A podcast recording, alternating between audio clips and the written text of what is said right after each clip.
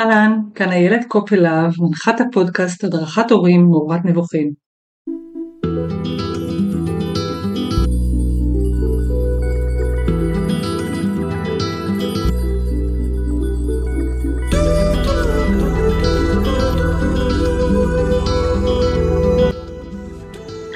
אני מדריכת הורים בכל שלבי ההורות ואז שנת 2005. אני מלווה החל מההיריון כמכינה ללידה, מלווה לידות, בעיקר בעבר, מדריכת הנקה וכמובן מנחת הורים לילדים בכל הגילאים. אני מתמחה בעולם התאומים כאימא לתאומים בני 18 ופלוס, להם שני אחים, האחד גדול מהם והשני צעיר מהם. כולם ביחד מהווים עבורי את בית הספר הגדול והטוב ביותר להורות וגם להתפתחות אישית, וכמובן מהווים עבורי קרקע למידה ופיתוח מקצועי.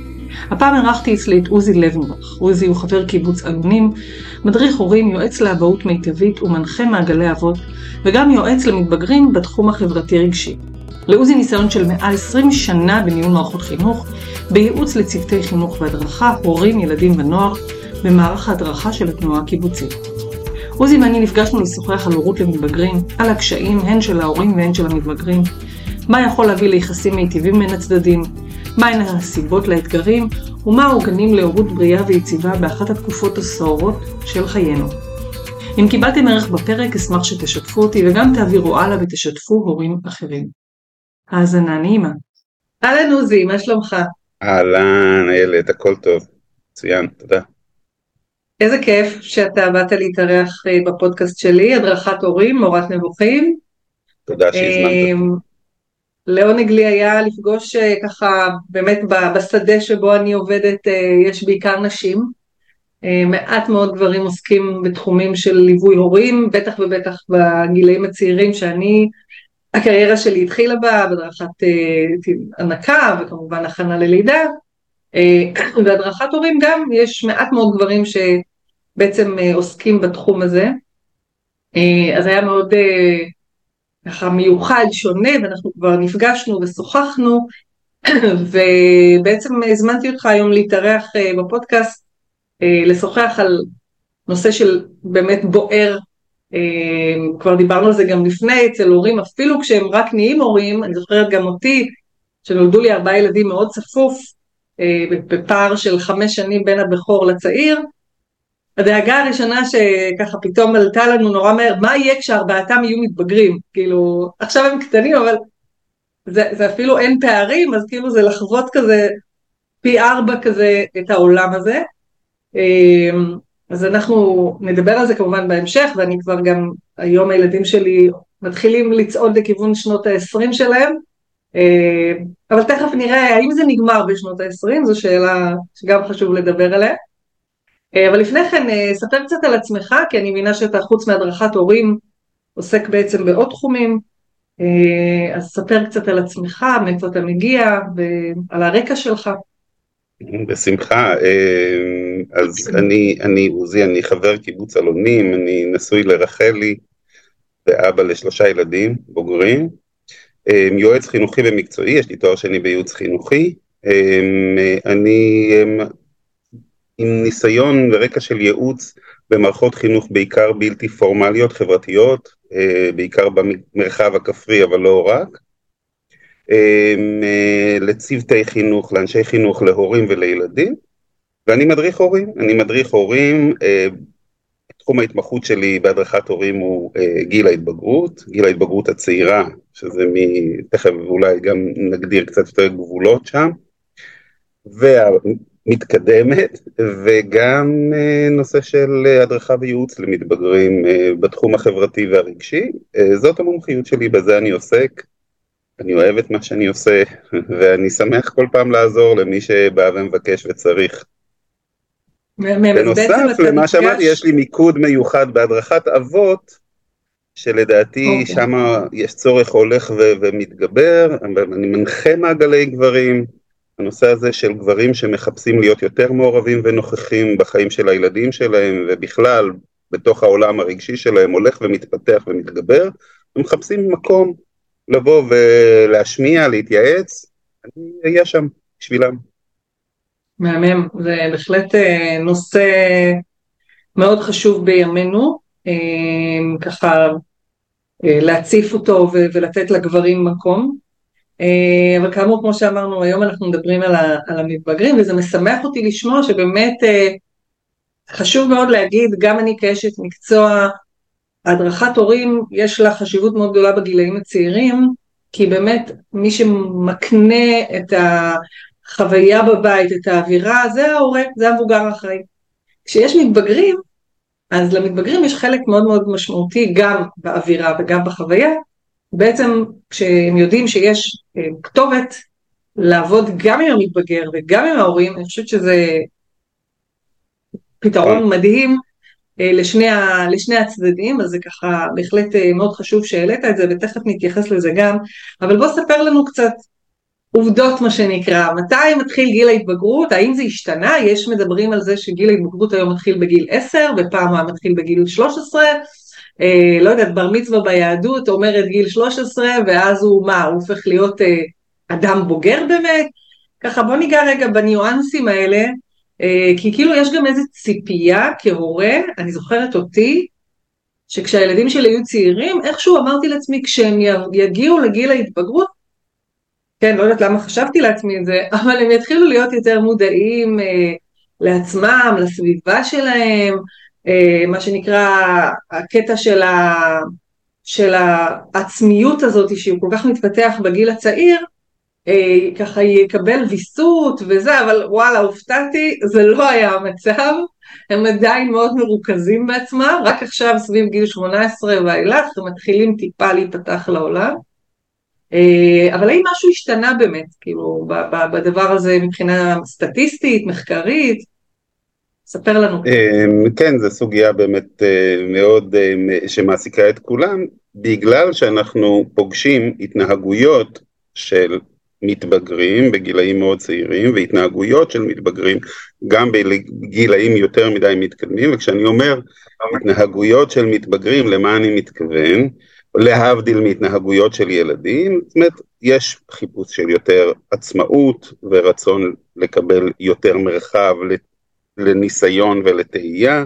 מההורים יש את התנהגויות התבגרותיות, זה יותר וכחנות, עמידה על שלי, הם, אה, רצון הם, אה, אה, שהקול שלי יישמע, התנהגויות התבגרותיות הם התנהגויות של מצבי רוח, של ups and downs, של הם, מרחק מההורים והתקרבות לחברים, יש הם, שורה של התנהגויות התבגרותיות שאנחנו יכולים לפגוש אותן כבר בגילאים יותר מוקדמים.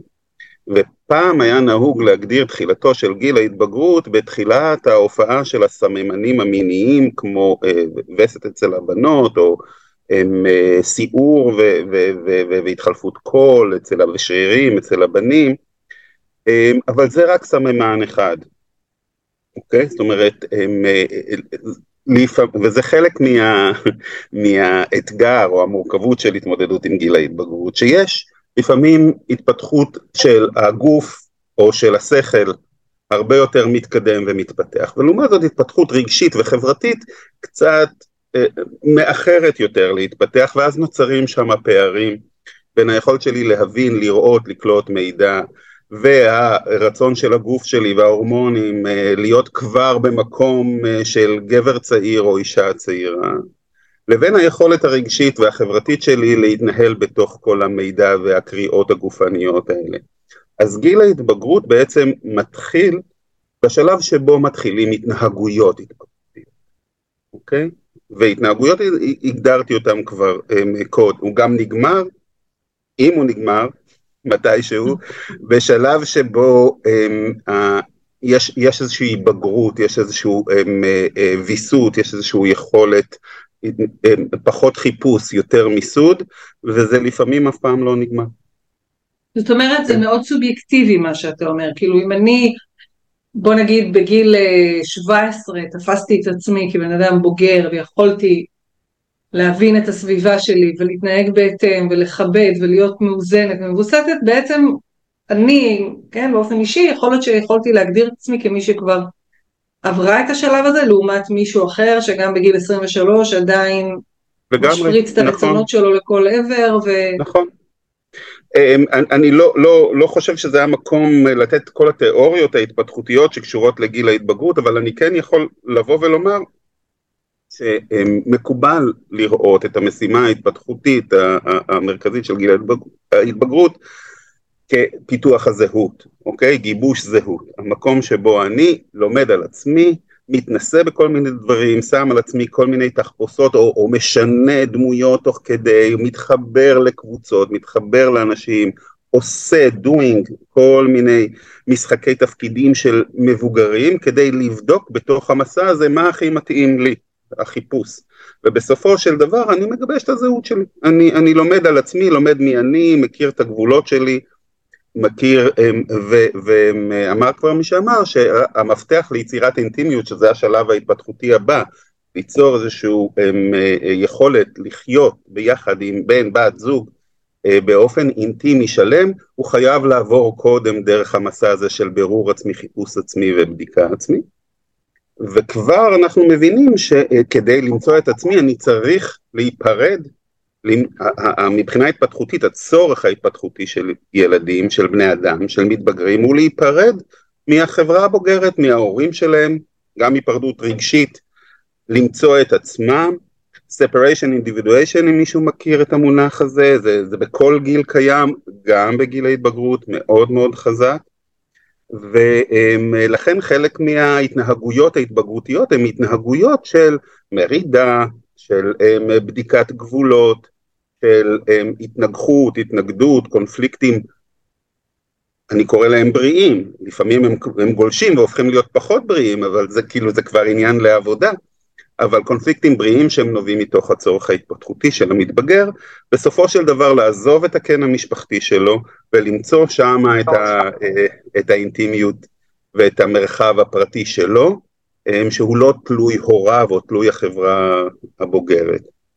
אז... אה, טוב, יש פה אלה... גם איזו תפיסה מסוימת שאתה מגדיר אותה, אני פחות, כי, כי זה, זה באמת עולם בפני עצמו, גם האם אני, השלב הבא שלי זה באמת הקמת המשפחתי, יצירת זוגיות, אנחנו יודעים שדווקא נכון. היום בעידן שלנו זה יכול להיות מאוד מגוון, נכון. זה לאו דווקא, אתה יודע, בחברה דתית זה יכול לקרות בגיל 20, בחברה חילונית בגיל 30 ואילך, אה, נכון. אז כאילו אם זה אם זה יסמן לא. לי אז זה תהיה קצת בעיה, כי אני לא אז לא יש, יש ש... סימן שאלה על העניין הזה, אני, אני, אני ממשיך את הקו שלך. באמת נעשו מחקרים לאורך שנים, איך תופסים, איך תופסת החברה את סיומו של גיל ההתבגרות. מתי, מתי בעצם השלמתי את מסע החיפוש העצמי, מה הסימנים לזה? ש, ש, ו, ואין סימן אחד מובהק.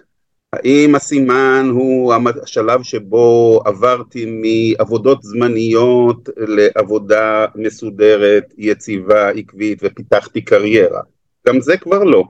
יש הרבה, כל הזמן יש הם, שינויים בקריירה, אין שם יציבות, אין שם באמת התמסדות אה, בשלב הזה. האם בשלב שבו קניתי בית, אוקיי? זאת אומרת, עזבתי את בית ההורים ובניתי את ביתי, פיזית, יש לי בית. גם זה לא בהכרח סימן. האם זה השלב הפחות קונקרטי, כאילו של, שבו אני מרגיש משוחרר מהאישור ומה, ומהצורך לקבל הכרה מצד הוריי, האם זה השלב שבו סיימתי את גיל ההתבגרות? זה לפעמים שלב שלעולם לא נגמר, הצורך לקבל אישור ולהיות כל הזמן to be good enough. זה, זה, אולי, אפילו כשאתה הופך להיות הורה בעצמך, השלב הזה כבר לא נגמר. לכן אין הגדרה מאוד מסוימת של סיום גיל ההתבגרות, אמ, יש את הגישה שמדברת על המורטוריום, על, על דחיית הקץ, על החיפוש האינסופי שבו אנשים הם אה, נמצאים אפילו עד שלבים מאוד מאוחרים של החיים שלהם. אמ, ו, ולכן הקבוצה הגדולה ביותר של מתבגרים, היא הקבוצה שהיא נמצאת בתוך מסע אינסופי של היפרדות ועצמאות וחיפוש והכרה ועצמאות ושחרור מאישורים רגשיים כאלה ואחרים של הוריהם. רוב בני אדם נמצאים בתוך הטווח הזה, יש לא מעט שמסיימים את המסע הזה ומגיעים ל-separation individuation מלא ולגיבוש זהות והם אנשים בוגרים ועצמאיים ולוקחים אחריות על החיים ועל החיים של אנשים אחרים ושל ילדים ושל בני זוג, זה גם לא מעט. יש קבוצות של מתבגרים שלעולם לא עשו את המסע הזה, שהם מראש נמצאים בתוך קבוצות נגיד שמרניות יותר, אורתודוקסיות, שמה שמצופה מהם בגיל ההתבגרות זה להיות הוריהם, והם הופכים להיות הם, המשך של הוריהם, בלי חיפוש, בלי, בלי בדיקה, בלי באמת לשאול יותר מדי שאלות, אלא מאמצים את הזהות של, של הדורות הקודמים, דורי, אפילו דורי דורות. ו- ויש כאלה שהם מבולבלים. Uh, זה, זה לא אני המצאתי את זה, יש um, תיאורטיקן בשם מרסיה שהוא היה הממשיך של אריקסון, והוא כן um, פיתח את השלב הזה של גיל ההתבגרות יותר מאשר כן מגובשי זהות, לא מגובשי זהות, ו, וסיפר על ארבעת האפשרויות האלה של המחפשים, המאמצים את הזהות של הוריהם, אלה שגיבשו זהות ואלה שהוא הגדיר כפזורי זהות, כלומר אנשים שהם הם, הם, הם מבולבלים, הם, הם, הם אפילו לא מחפשים, הם, הם, הם באיזשהו מקום תלוש הם, ומנותק בעולם הזה ולצערי אנחנו פוגשים היום, זו קבוצה שהייתה תמיד בשוליים והולכת ומתרחבת בקרב חבר'ה צעירים, אחרי צבא, לקראת שנות השלושים לחייהם, עדיין במקום מאוד מבולבל ואפילו לא מחפש. כן, אז... זה, זה באמת, אני חושבת, ברור לכולנו. המציאות, אה, מה שנקרא, מצליפה על פנינו, אה, כן. אנחנו מרוב, אה, מה שנקרא, תור הזהב שאנחנו נמצאים בו, באמת יש איזשהו אובדן של משמעות, ו... ובאמת אמונה אפילו, יש, יש דברים בפילוסופיה שאני בטוחה שאתה, כאילו אפשר לפתוח את זה וזה זה מרתק מה שאתה מספר נכון. עכשיו, אני גם מרגישה ש... אני שוב, גם כ, כאישה, מה שנקרא באמת כבר בוגרת לכל הדעות, אה, אני לא פעם מרגישה את עצמי מבולבלת גם, העולם שלנו נכון. עולם מאוד מציף, אנחנו רק, נד... רק נזכיר במילה את המדיה אה, שמייצרת שם בלבול מטורף, אה, כאילו יש השפעות מכל כך הרבה כיוונים, שאתה פשוט בסוף שואל את עצמך אז מה הדבר הנכון לעשות. נכון. אה, יש, יש הצפה, יש הצפה שמייצרת הצפה אין אמת, יש פוסט אמת, יש, יש, אין, אין משהו להיאחז בו. אתה ממציא את, ה, את האמת שלך כל יום. נכון, נכון. ו... אז בוא ספר לי רגע מה זה, מה, מה קורה שם פיזיולוגית, ככה אני זוכרת מהלימודים שלי וזה ריתק אותי מה קורה פיזיולוגית במוח של מתבגר שהוא בגלל זה הופך להיות מתבגר, כאילו מעבר לחלקים הבאמת הפיזיים כן. של השינויים ההורמונליים, אבל משהו שם הרי, אתה יודע, אני זוכרת, אנחנו נסענו המשפחה לדרום, למרכז אמריקה, והבן הצעיר שלי, הבוגר שלי, אה, בדיוק עבר בר מצווה, ממש כמה שבועות אחרי הבר מצווה נסענו לחו"ל, ואני אומרת, זוכרת שהוא היה עוד ילד, יש לי אפילו תמונות בבר מצווה, הוא היה קטנצ'יק וזה, כאילו בטיסה מפה לקוסטה ריקה הוא התבגר, כאילו משהו קרה לו. בלילה הוא הלך לישון, בבוקר הוא קם והוא כבר היה מתבגר. תקשיב, אני זוכרת את זה, שאני מסתכלת ואני אומרת, מה קרה לילד שלי?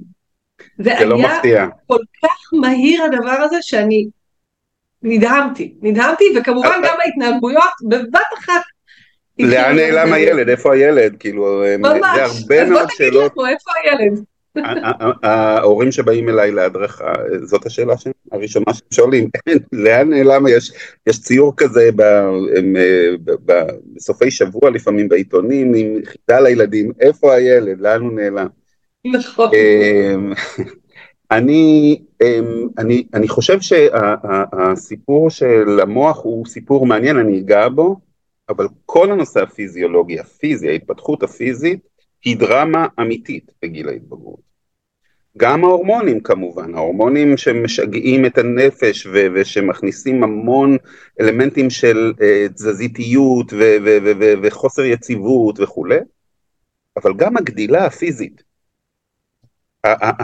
הגובה, השרירים, ההתפתחות המינית, אה,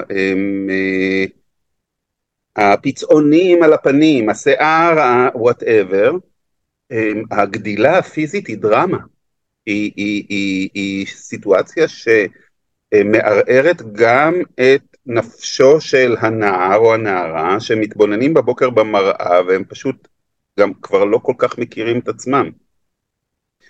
אמ, אז הנושא של הפיזיולוגיה הוא, הוא, הוא מרכיב מאוד מאוד חשוב בגיל ההתבגרות ואנחנו כהורים צריכים לשים אליו לב כי אנחנו מבינים שהילד שלנו חווה חוויה של אמ, אה, גדילה, אפילו לפעמים מאוד מואצת, של השתנות, אפילו גם של, ברמה של קול וברמה אמ, של אמ, בגדים וגודל נעליים ו-you name it.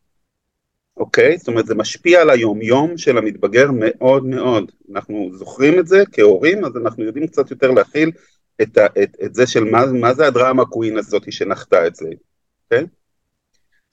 לגבי המוח, גם פה יש סיפור, הם, אה, אה, משהו שאנחנו צריכים להבין כשאנחנו הם, הורים למתבגרים.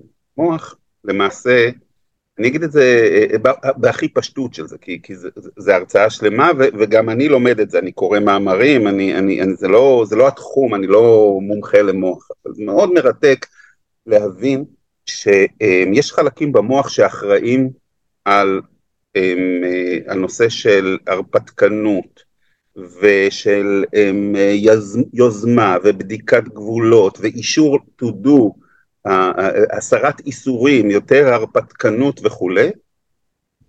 אמ, ויש חלקים במוח שהם אחראים על הוויסות, על, ה, על ה, אמ, לשים לב אמ, איפה הדברים הם לא זהירים או, או גדולים מדי או מסוכנים, אוקיי?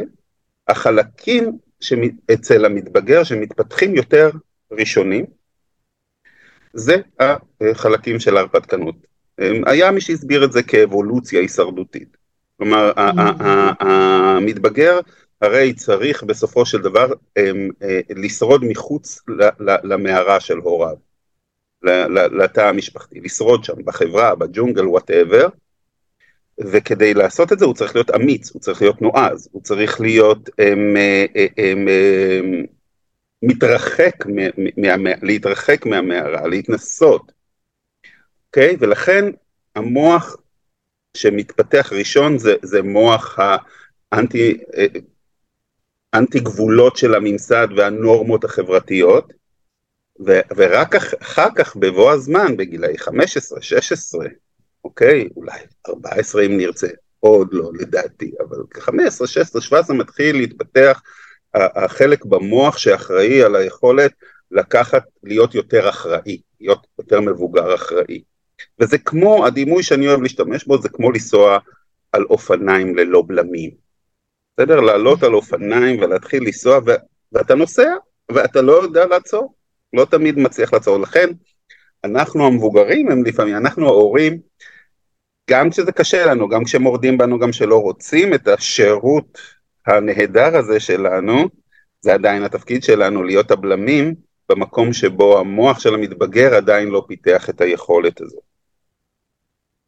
וואו, זה מדהים, ואני גם אוסיף שזה בא בד בבד, כמו שאתה אומר, עם החיפוש הזהות הזה, נכון. שאני זוכרת שהיה איזה מין כזה אה, אה, מטאפורה מאוד יפה שאני למדתי אותה, שאתה הרי לומד מהרגע שאתה נולד, אתה סופג אה, באמת אה, ערכים ו- וכמובן אה, תרבות, שפה, מסור, כל הדברים האלה שאתה גדל עליהם כילד קטן, שוב, אנחנו גם, אתה כל פעם שאומר אה, התנגדות להורים, אני אומרת, אני פוגשת הורים לילדים בני שלוש שמתנהגים בערך כמו ילדים בני שלוש עשרה, נכון. כן? זאת התנהגות, אה, התנהגות התבגרותית, אבל הם עדיין ילדים, כן. אבל הם עדיין ילדים, הם עדיין יודעים ומחכים שההורה הסמכותי שלהם מאוד, יגביל מאוד. אותם, ובגיל 13 זה כבר פחות, זאת אומרת זה הולך ופוחת, הרצון הזה באמת לקבל את הקיר הזה, אבל מה שקורה זה מעניין, זה מין כאילו כל ההקשרים נגזרים, וכאילו המוח בעצם בונה את עצמו מחדש לפי הזהות של אותו בן אדם, זאת אומרת המוח כאילו כמו נכון. ספגטי כזה, כאילו מין בלאגן אחד שלם כל מה שאתה... לא מדויק, אמ, זה נכון שהוא בעיצוב, אוקיי? שדברים מתחילים להתאזן, יש דברים שהולכים אמ, מהר מאוד וללא בלמים ויש דברים אחרים, זאת אומרת, אבל הוא נמצא באיזשהו עיצוב, ובכל זאת יש למתבגר, וטוב שכך, לכל ילד, יש לו את האוטוסטרדות במוח, את, ה, את, ה, את הערוצים הטבעיים שהם החוזקות שלו, המקום שהוא נוח לו לנסוע בהם, אוקיי? שהוא הוא, הוא בטוח בהם, שהוא okay. אוקיי. יודע לנווט בתוכם היטב. זה מתפתח מגיל אפס, אוקיי? האוטוסטרדות, הרי כל, כל, יש מיליון ערוצים, ואתה תוהה לגבי גיל ההתבגרות, מה, הם, הם, הם, הם מסוגלים לחשוב בהיגיון, באיזשהו הם, דרך הם, מבוסתת, או שהם כולה דרמה ו, ו, ו, ומתח ותעזבו אותי ותנו לי ואני, תסמכו עליי?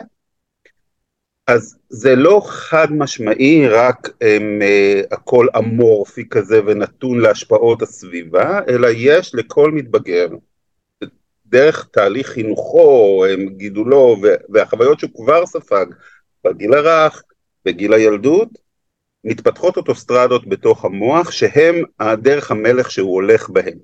הוא ינסה גם את הדרכים הצדדיות, זה לא, זה, זה, זה לא, זה אולי יפחיד אותו או אותה, אבל הוא ינסה אותם. תמיד יש את דרך המלך לחזור אליה.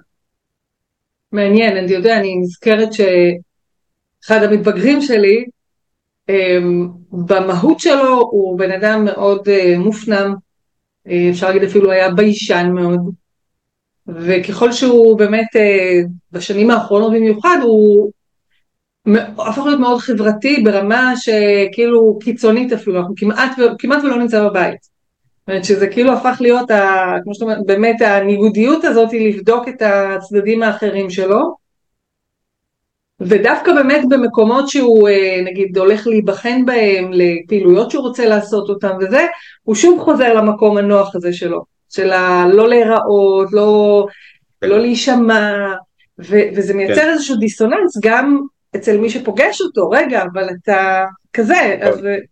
ואני כאילו רואה עליו באמת את המסע הפנימי הזה בין באמת המקומות שהוא מרגיש בהם אה, שהוא חוזר אליהם, כאילו לרכיב האישיותי המאוד מאוד חזק שבו, שזה שקט שאני מאוד מעריכה אצלו, כן? הוא בן אדם עם עוצמות פנימיות בגלל זה, כי הוא, הוא יודע להיות עם עצמו.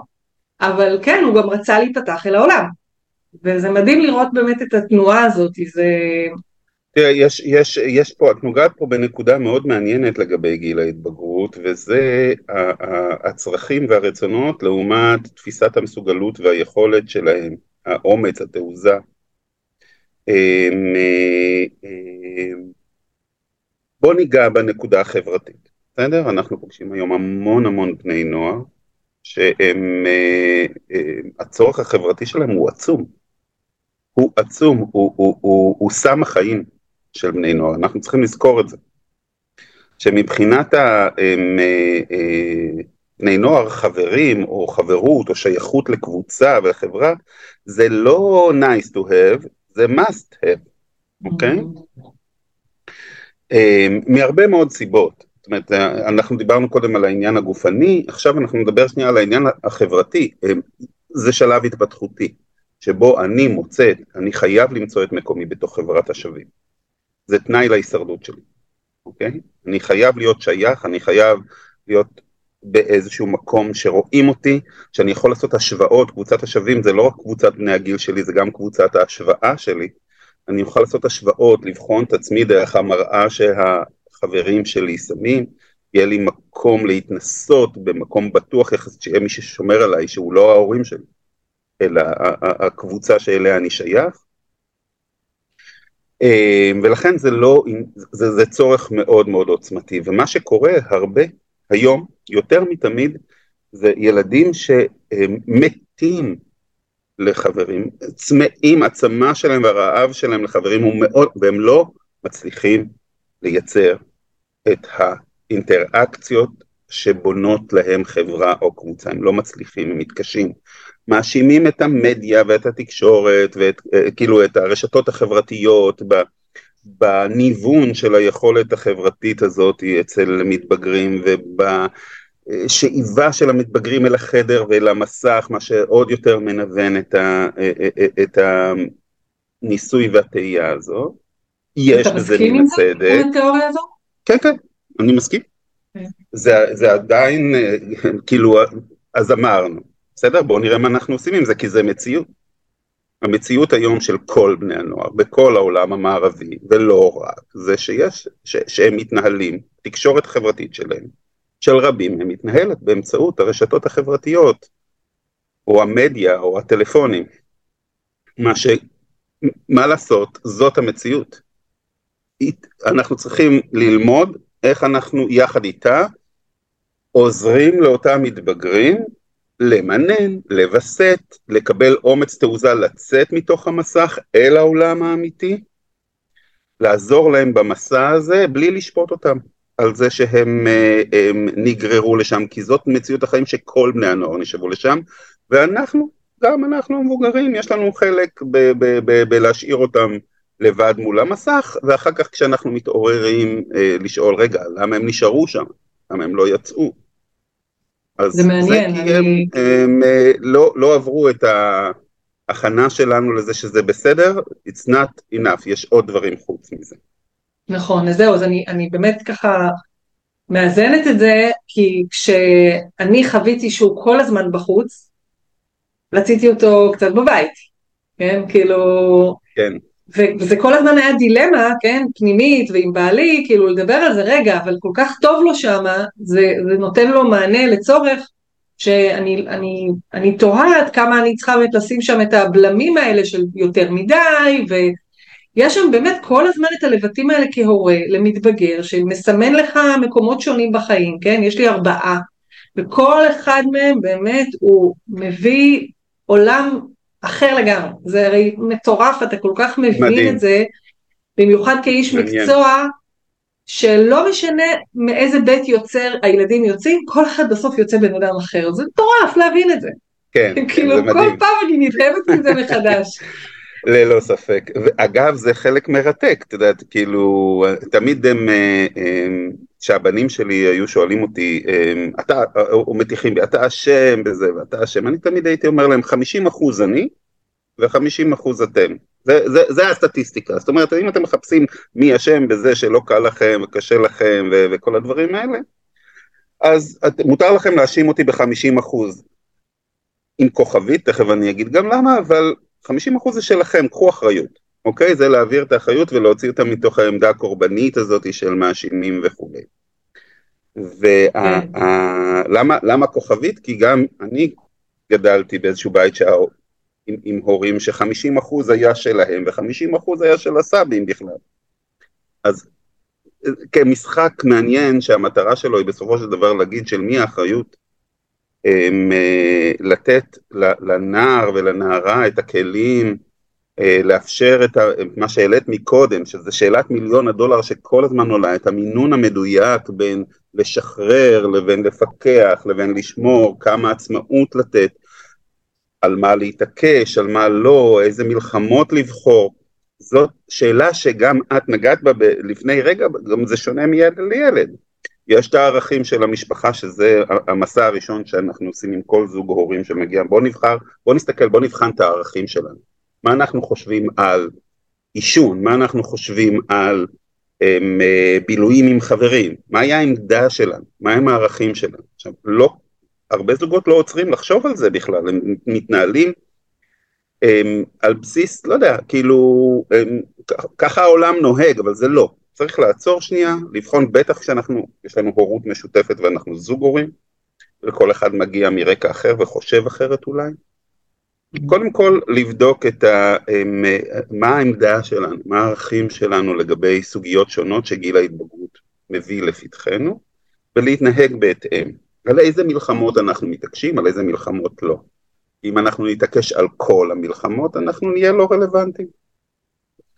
בכלל, כל העולם הזה המבלבל בכלל, וגיל ההתבגרות בפרט, כי הם עצמאיים, מה הם צריכים מאיתנו, הם לא רוצים לקבל אולי את מה שהם צריכים מאיתנו, איך אנחנו דוחפים את עצמנו, כל העניין הזה המבלבל, שולח אותנו אל הקצוות, את ההורים, אל המקום שבו אומר, או שאני אהיה כל היום באיזשהו מין אה, סימן שאלה גדול, מה קורה עם ילד צמוד אליו, דורש ממנו, תובע ממנו, אני מדבר עכשיו על תחילת גיל ההתבגרות, זה, זה החלק הכי מבלבל, גילאי 11, 10, 11 עד 14 כזה.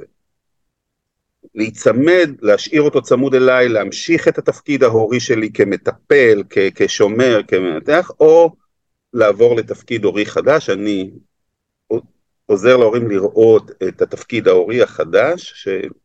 ולחיות איתו בשלום זה לא קל, ולפעמים אנחנו גם משחררים מהר, במיוחד אולי אם זה הילד הרביעי כבר, ואנחנו אומרים יאללה, הוא רוצה, שילך, כבר היינו, היינו, היינו בסרט הזה, בסדר, אבל הסתדרנו.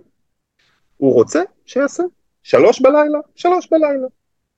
200 שקל דמי כיס לשבוע, 200 שקל. לא, יש הרבה הם, אה, נטייה שלנו בגלל הבלבול הזה, בגלל שאין אמת אחת צרופה, ואין אמת אחת צרופה לגבי כל ילד ובכל גיל, אז אנחנו הולכים אל ה... הכל או כלום. והמשימה שלנו היא למצוא איזשהו דרך אמצע.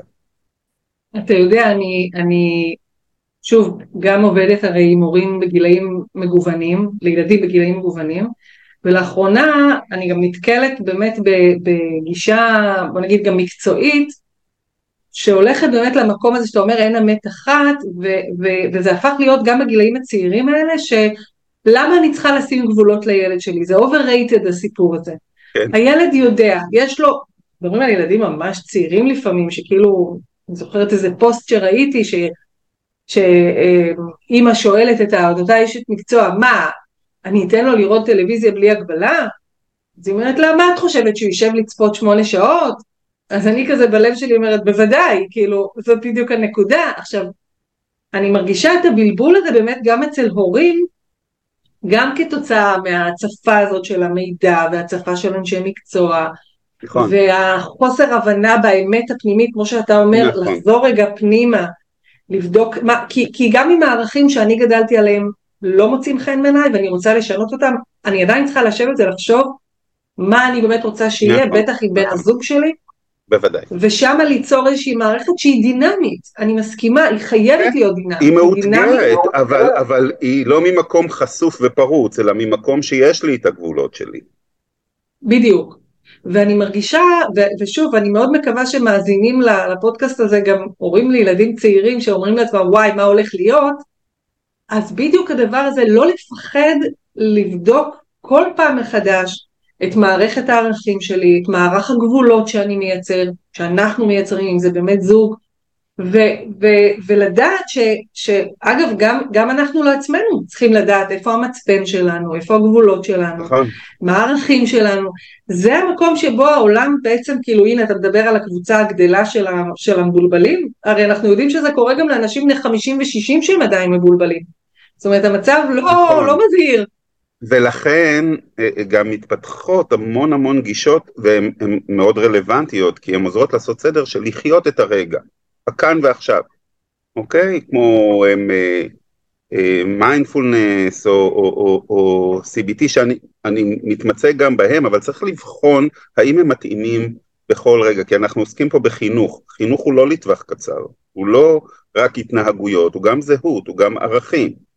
אנחנו הם, uh, צריכים לראות מה מתאים לכל סיטואציה, ולפעמים הורים מופעלים הדאגות שלהם ותחושת הייאוש שלהם היא נובעת מההתנגשות עם העולם הערכי שלהם, של ההורים, שהם לא יודעים עד הסוף להגדיר לעצמם מה שמה מרעיש אותם, או גורם להם למין תחושה של חוסר אונים.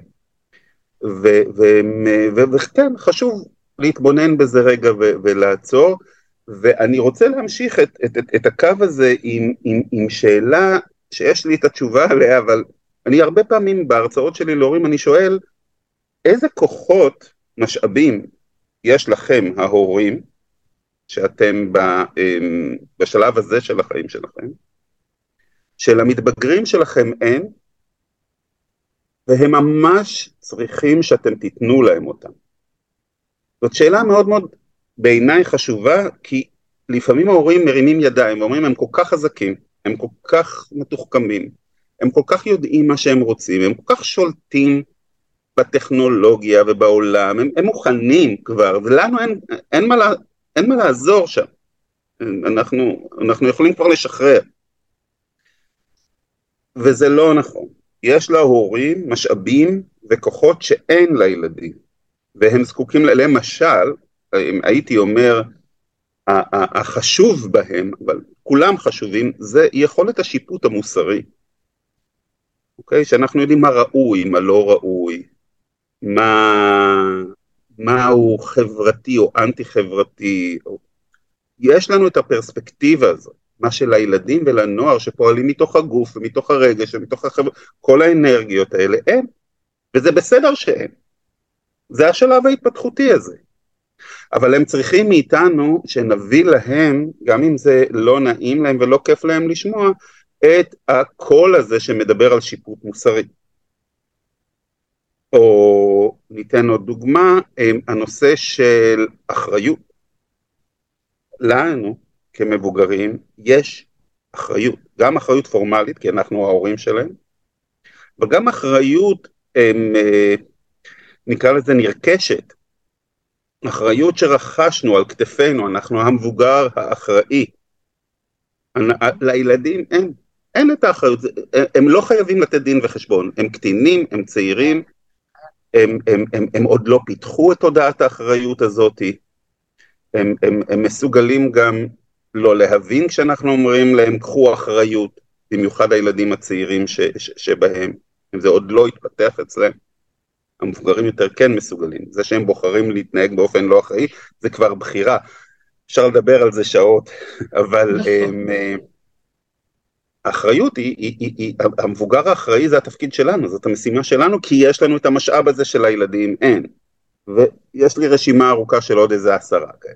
אז, אז ש, למה היה חשוב לי להגיד? חשוב לי להגיד שהתפקיד ההורי לא נגמר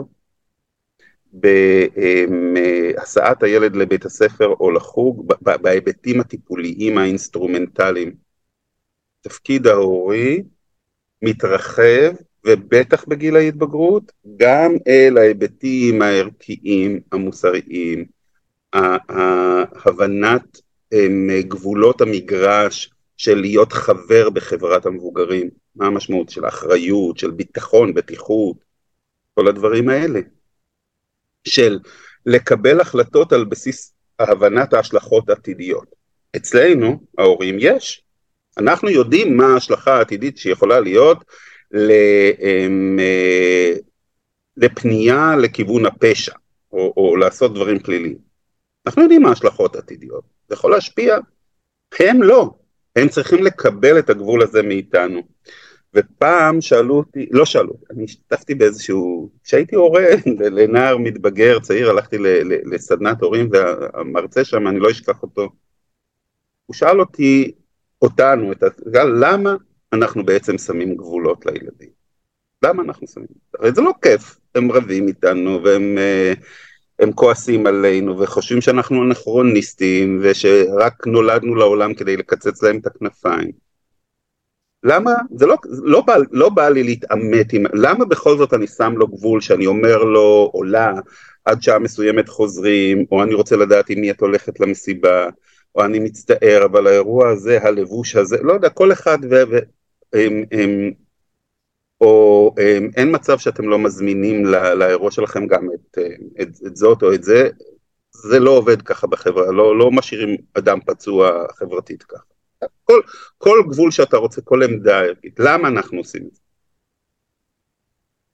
והתשובה שכולם אמרו כי אכפת לנו, כי אנחנו דואגים לעתידם, כי, כי הם, אם, אם לא נשים להם את הגבולות אז הם יתפתחו להיות לאנטי סוציאליים ו- ו- ולאנשים שלא מצליחים בחיים וכל הדברים האלה.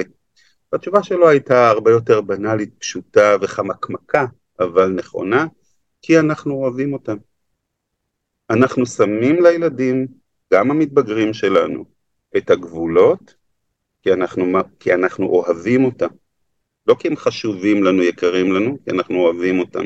כל בן אדם, כל הורה שימצא בתוכו את החוט הזה, את החוט הרגשי הזה שנקרא אהבה, אני אוהב את הילד שלי, מסור לו, ואני, אכפת לי ממנו כי אני, כי, כי אני אוהב אותו, כי הוא בלב שלי, הוא בנשמה שלי, יהיה יותר קל לשים שם את הגבולות. לא יהיה פשוט, אבל יהיה יותר טבעי, נכון, וקוהרנטי עם איך שאני מרגיש. הילד, זה, הנער, זה, ירגיש שאמר... שזה בשבילו, זה לא נועד לשרת איזשהו צורך שלי כהורה. א', זה באמת מאוד חמקמק, גם האיתור של הרגש הזה, כי נכון. כהורים למתבגרים אתה, אתה מתערבב לפעמים רגשות מאוד קשים, אה, מממש כעס מאוד גדול ועד דחייה לפעמים, זה יכול לקרות וחשוב לנרמל את זה ולהגיד, נכון. זה רגש שאתה יכול לפעמים כי אתה פתאום עומד מול אה, ילד שבגודל יכול לעבור אותך, אה, יכול להיות חזק ממך. ו, וזה פתאום לא אותו ילד מתוק ו, ו, ורק ונעים, אלא ילד שמריח לא טוב, או יש לו פצעים, הוא לא, it's not appealing, הוא לא מושך. הוא מעצבן, הוא מתריס, הוא מתווכח, הוא רב איתך.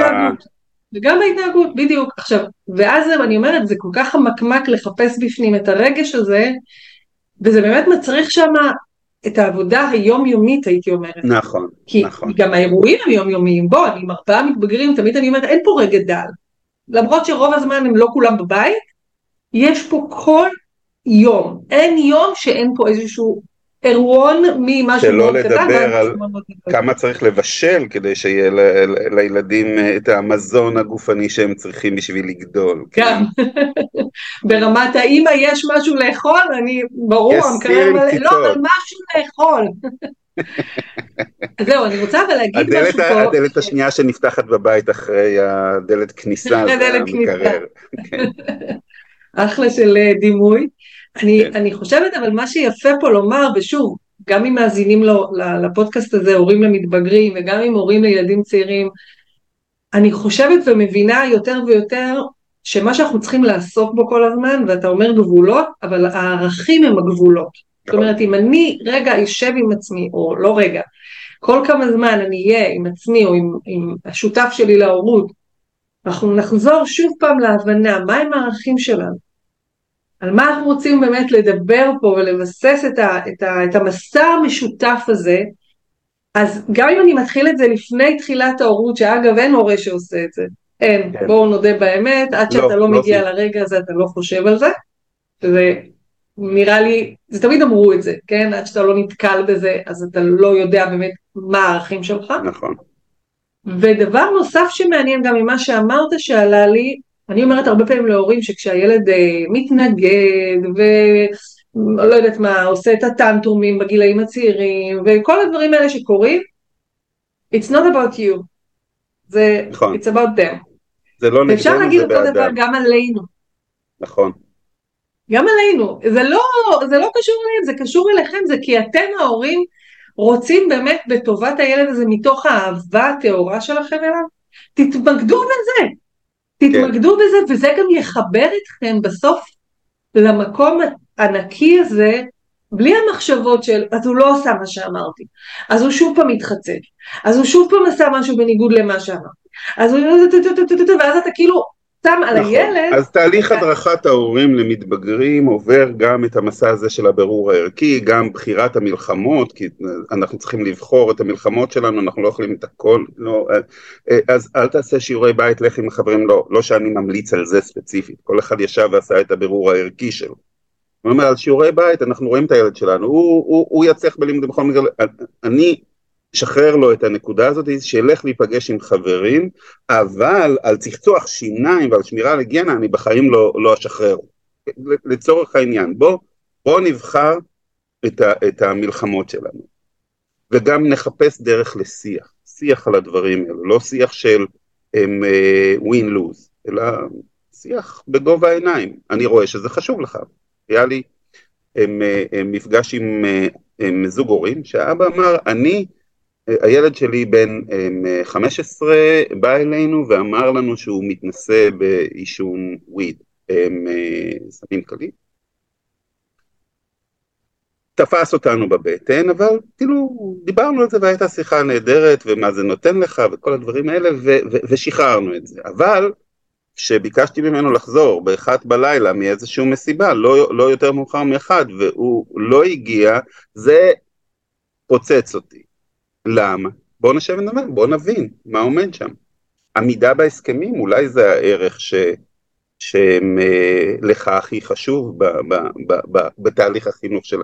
אז, אז כן, צריך לברר את זה, איפה אנחנו משחררים ומה אנחנו מסוגלים להכיל בלי...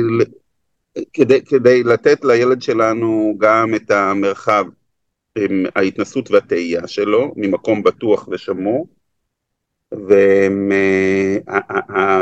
והבקשה להיות בקשר יותר קרוב, שזה מה שהרבה הורים שמים כמטרה, אני רוצה שיהיה לי קשר יותר קרוב, איבדתי את הקשר הקרוב הרגשי עם הנער שלי, עם הילד שעד היום היה בא להתחבק אצלנו, משחקים כדורגל, היה מעריץ שלי, אומר האבא, אומרת האימא על, על הילד, ומה קרה?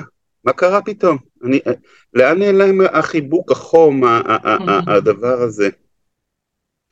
ו, ואני אומר ב, ב, ב, במקום הזה של כן, אנחנו כהורים, לא אוהב להשתמש במונח צריכים ל... אבל נכון לנו שאנחנו נתאמן ב- לשדר, לשגרר את, ה, את הקרבה ואת החום הזה, מ, להתיידד עם הרעיון שיהיה איזשהו מרחק, כי זה הצורך שלהם, של, של, של הנערים שלנו, וזה עדיין לא אומר מילימטר אחד על איך שהם באמת בפועל מתייחסים אלינו.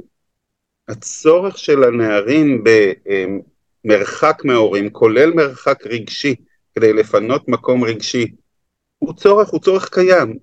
זה לא, אני לא אומר שנדיר שאין תקשורת, ואגב, זה מתחיל מהגיל הרך, אוקיי? נורא קשה להתחיל לייצר תקשורת קרובה או תקשורת מקרבת ותקשורת של פתיחות וכנות, כשמתחילים לקיים אותה בגיל תשע. חייבים לקיים את התקשורת הזאת כבר, מי כמוך יודעת כמנחת הורים לגיל הרך, כבר יותר, אבל עדיין לא מאוחר. זאת אומרת, אם אתה כנה, ואם יש לך את, ה, את הרצון האמיתי הזה, יהיה יותר קשה לשכנע את הילד שלך, המתבגר, שאתה באמת מעוניין בקשר הזה, אם לא ייצרת אותו קודם. כן? Okay? כן, כן, זה לגמרי... אנחנו פותחים פה כל כך הרבה חלונות. לא, זה, זה ענף חשוב, כי אני כן, אה, בהחלט זו שאלה ש, שאני התכוונתי לשאול איך אפשר להתחבר ולהתקרב לבני הנוער, ובאמת אה, זה נושא סופר חשוב, ואני כן אה, ככה גם רוצה להרגיע את ההורים שאולי התקשורת לא הייתה משהו מרכזי שהם פעלו עליו בגיל הרך. אני חושבת שאנשים עושים גם תיקון ושיפור יחסים גם כשאתה הופך להיות אדם נכון, בוגר ואתה נכון. חוזר נכון. ליצור מערכת יחסים עם ההורה המבוגר שלך, זה דברים שהם אפשריים, נכון? זה הרבה יותר מאתגר וזה באמת מצריך ממך כבן אדם, אגב, אז גם באמת יש אחריות מלאה גם על הילד וגם על ההורה, לרצות באמת לעשות תהליך התקרבות. אה, ברור שאם אני כהורה רוצה יותר, אז אני צריך לעשות עבודה עצמית כנראה מאוד מאוד נכון. משמעותית, ולהבין אני, מה הקושי שלי בתקשורת. כן, לגמרי. וגם המשימה היא יותר קשה או יותר מורכבת, לא רוצה להפיל את הרוח של אף אחד כי אני כמוך אומר יש מה לעשות, כן? יש על מה לעבוד ותמיד יש אפשרויות לתיקון או לשיפור. זה, זה בין אבות ונערים, כן? גם המגדר הגברי פחות מדבר, פחות מביע רגש, פחות יודע אה, לפתח שיח כזה, ו, וזה גם איזשהו משהו של, של, את יודעת, אפילו של התבוננות רגע לפני שאנחנו נכנסים למקום של אני הולך ומאבד את, ה... אנחנו לא מאבדים את הילדים שלנו בגלל שהם יותר שתקנים ופחות משתפים וממדרים אותם.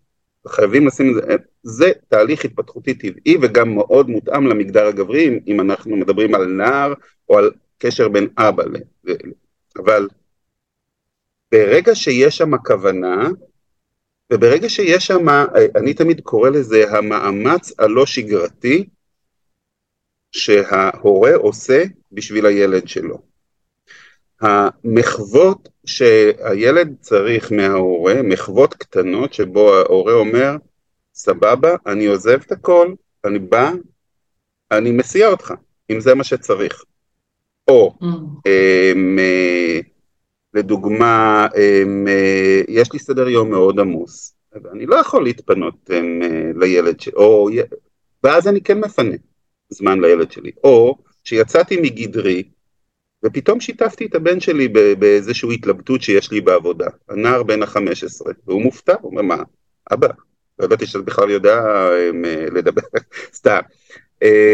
אבל יצאתי מגדרי ואמרתי כן, אני אשמח שהילד שלי יבין מה עובר עליי בעבודה ואולי אפילו יהיה לו מה להגיד. והמחוות של היציאה מהנורמה ומהשגרה, המאמץ שאני עושה לצאת מתוך אזור הנוחות שלי כאדם שסידר לעצמו סביבה ועבודה וסדר יום וכולי ורואה את הילד או ניגש, מנגיש את עצמו אל הילד, אלה המחוות ש, שיכולות לעשות שינוי בחוויה של הנער או הנערה, שיש פה איזשהו פרטנר שהוא מעבר לתעשייה ו... לטייטל, אמא, אבא. כן, אני אחזק אותך גם בתור אימא לארבעה בנים ונשואה לגבר, אה, שזו באמת אה, משימת חיי הייתה להגיד אוקיי את יודעת לדבר, את ורבלית מאוד, אל תתייאשי, ובאמת אני, אני אומרת את זה גם היום להורים, קודם כל אם מישהו יותר חזק בזה אז, אז זה מעולה, יש, יש, יש את המקור, את המשאב, לא, לא צריך להגיד די אין לי כוח כי האחרים לא, זה המשאב שלי, אני טובה בזה, אז אני אדבר, ו, ובאמת זה, אני, אתה אומר את המאמץ הלא שגרתי, אז אני רוצה להוסיף על זה את המוכנות להבין שעבודת ההורות לא מסתיימת לעולם. זאת אומרת, גם כשאני הורה למבוגר, לאנשים בוגרים שיש להם עולם משלהם, אני חושבת, אני עוד לא שמה ממש, אבל אם אנחנו מדברים פה על מערכת יחסים שהיא אה, אה, כל כך משמעותית לקיום שלנו, בכלל הקיום של האנושות, התא המשפחתי, החיבור הזה בין אנשים ש, שאין לו, מה שנקרא, אין לו אח ורע בשום מערכת יחסים אחרת, אז כן, זה התפקיד שלנו כהורים. הילד המתבגר, ואני אומרת את זה גם להורים הרבה פעמים, אין מה לעשות, זה חלק מהאבולוציה של, של בן אדם, שכשהוא הופך להיות, כמו שאמרת, באיזשהו שלב הוא עוטה על עצמו את התפקיד האחראי, של המבוגר האחראי, כי הוא מביא ילדים לעולם, או כי הוא, יש לו בת זוג, אז אז מתישהו גם ההסתכלות על ההורה גם השתנה, זאת אומרת, נכון, מבין נכון. מה קרה שם. נכון. אז אי אפשר להאיץ בזמן, אי אפשר, הזמן יש לו אה, אה, התנהלות מסוימת. אני יכולה להסתכל קצת קדימה באיזשהו סוג של ככה דמיון ולהגיד, רגע, אני יודעת שאני נות... אני, אני זורעת זרעים. מה שאני עושה עכשיו הוא גם לטובת מה נכון. שיהיה בהמשך. אז, אז אני לא יודע כמה זמן נשאר לנו, אבל אני כן אגיד um, שאני אקח את מה שאת אמרת. היו לי הרבה דוגמאות, אבל אני אקח את הדוגמה הזאת, כי בעיניי היא מסכמת יפה. הם, uh, פנתה אליי אימא, הגיעה אליי, יש לה, והנה אנחנו נוגעים קצת בגיל טיפה יותר אחרי צבא, שהם עדיין מתבגרים במידה רבה שם, ואנחנו לא מפסיקים לדאוג להם. היא מודאגת, הבן שלה עומד לנסוע להודו, והיא מודאגת מי ישמור עליו שם. בן 22, אחרי צבא, אמ, אה, הודו זה מקום עם פיתויים, עם, עם, עם הזדמנויות לאבד אחיזה בקרקע, והיא נורא חוששת שהוא הם, אה, אולי ילך לאיבוד, או יחזור הם, אה, פגוע חלילה, או משהו כזה. והיא באה לשים אצלי את הדאגה שלה. Okay? אוקיי? ו- ו- ולקבל ממני איזשהו אולי צפירת הרגעה, או, או, או מה אני יכולה לעשות עם זה, במקום שבו אנחנו מוצפים רגשית, אנחנו הרבה פעמים הולכים ל doing, מה אני אעשה עם זה. אבל גם לשהות בתוך ה... הרגשות ו- ולעבד אותם ו- ו- ו- ולנסות um, לנשום איתם, זה מאוד מאוד חשוב ומועיל, גם modeling נכון לבני הנוער. ואני אמרתי לה משהו כמו, אה, עם איזה, אומרת, את לא יכולה כמובן להיות איתו שם, ואם זה מה שהוא בחר, אז כאילו, תני לו את ברכת הדרך. ו, ו, אבל אני רוצה בשביל הדאגה שלך לשאול האם את בטוחה שמה שהוא לוקח איתו בתרמיל ברמה של הגבולות הפנימיים שלו מתוך החינוך שאת ובעלך והסביבה שהוא גדל בה הם אה, נתנו לו, האם שם את יכולה להיות יותר שקטה? האם את יכולה לדעת או, או לבחון, לעשות רטרוספקטיבה על תהליכי המסרים השומרים שנתתם לו לאורך השנים, ההתנהגויות שלו בסיטואציות um, של סיכון, איך, מה הרזילנס של, שלו, מה החוסן שלו, כאילו איך, איך הוא התמודד עם מצבי סיכון, מה, מה, מה המשאבים שעמדו ברשותו.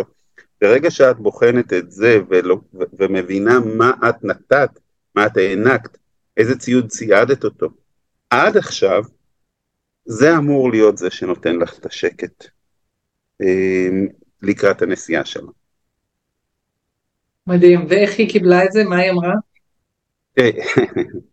אה, אה, היא הודתה לי כמובן כי זה שלח אותה לחשוב, אוקיי? היא לא יכלה כבר לסכם, היא, היא לא הייתה בטוחה לגמרי בעצמה שהיא נתנה לו את כל מה שצריך. אמ, mm. להגיד שהחרדתיות הזאת היא במידה מסוימת היא, היא אופיינית לה גם בשלבים יותר מוקדמים וגם עם ילדים אחרים, אבל mm. היא כן הם, אה, הייתה מוכנה אה, להבין שבעצם עכשיו זה שאלה של מה, מה יש לו בתוך התרמיל שהוא לוקח אותו על הגב ופחות, עד כמה היא יכולה, מה היא יכולה לעשות פיזית או, או, או, או נקודתית כדי להיות יותר שומרת עליו שם.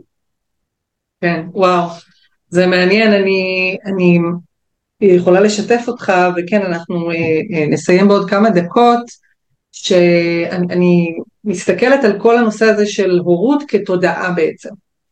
ובעצם אה, בשונה מבעלי החיים, כן, אם אני לוקחת חתולה שממליטה גורים ואחרי כמה שבועות או שהיא עוזבת אותם, מתרחקת מהם ונותנת להם להסתדר לבד, או שהיא ממש דוחפת אותם ואומרת להם תתרחקו ממני, כן, כן.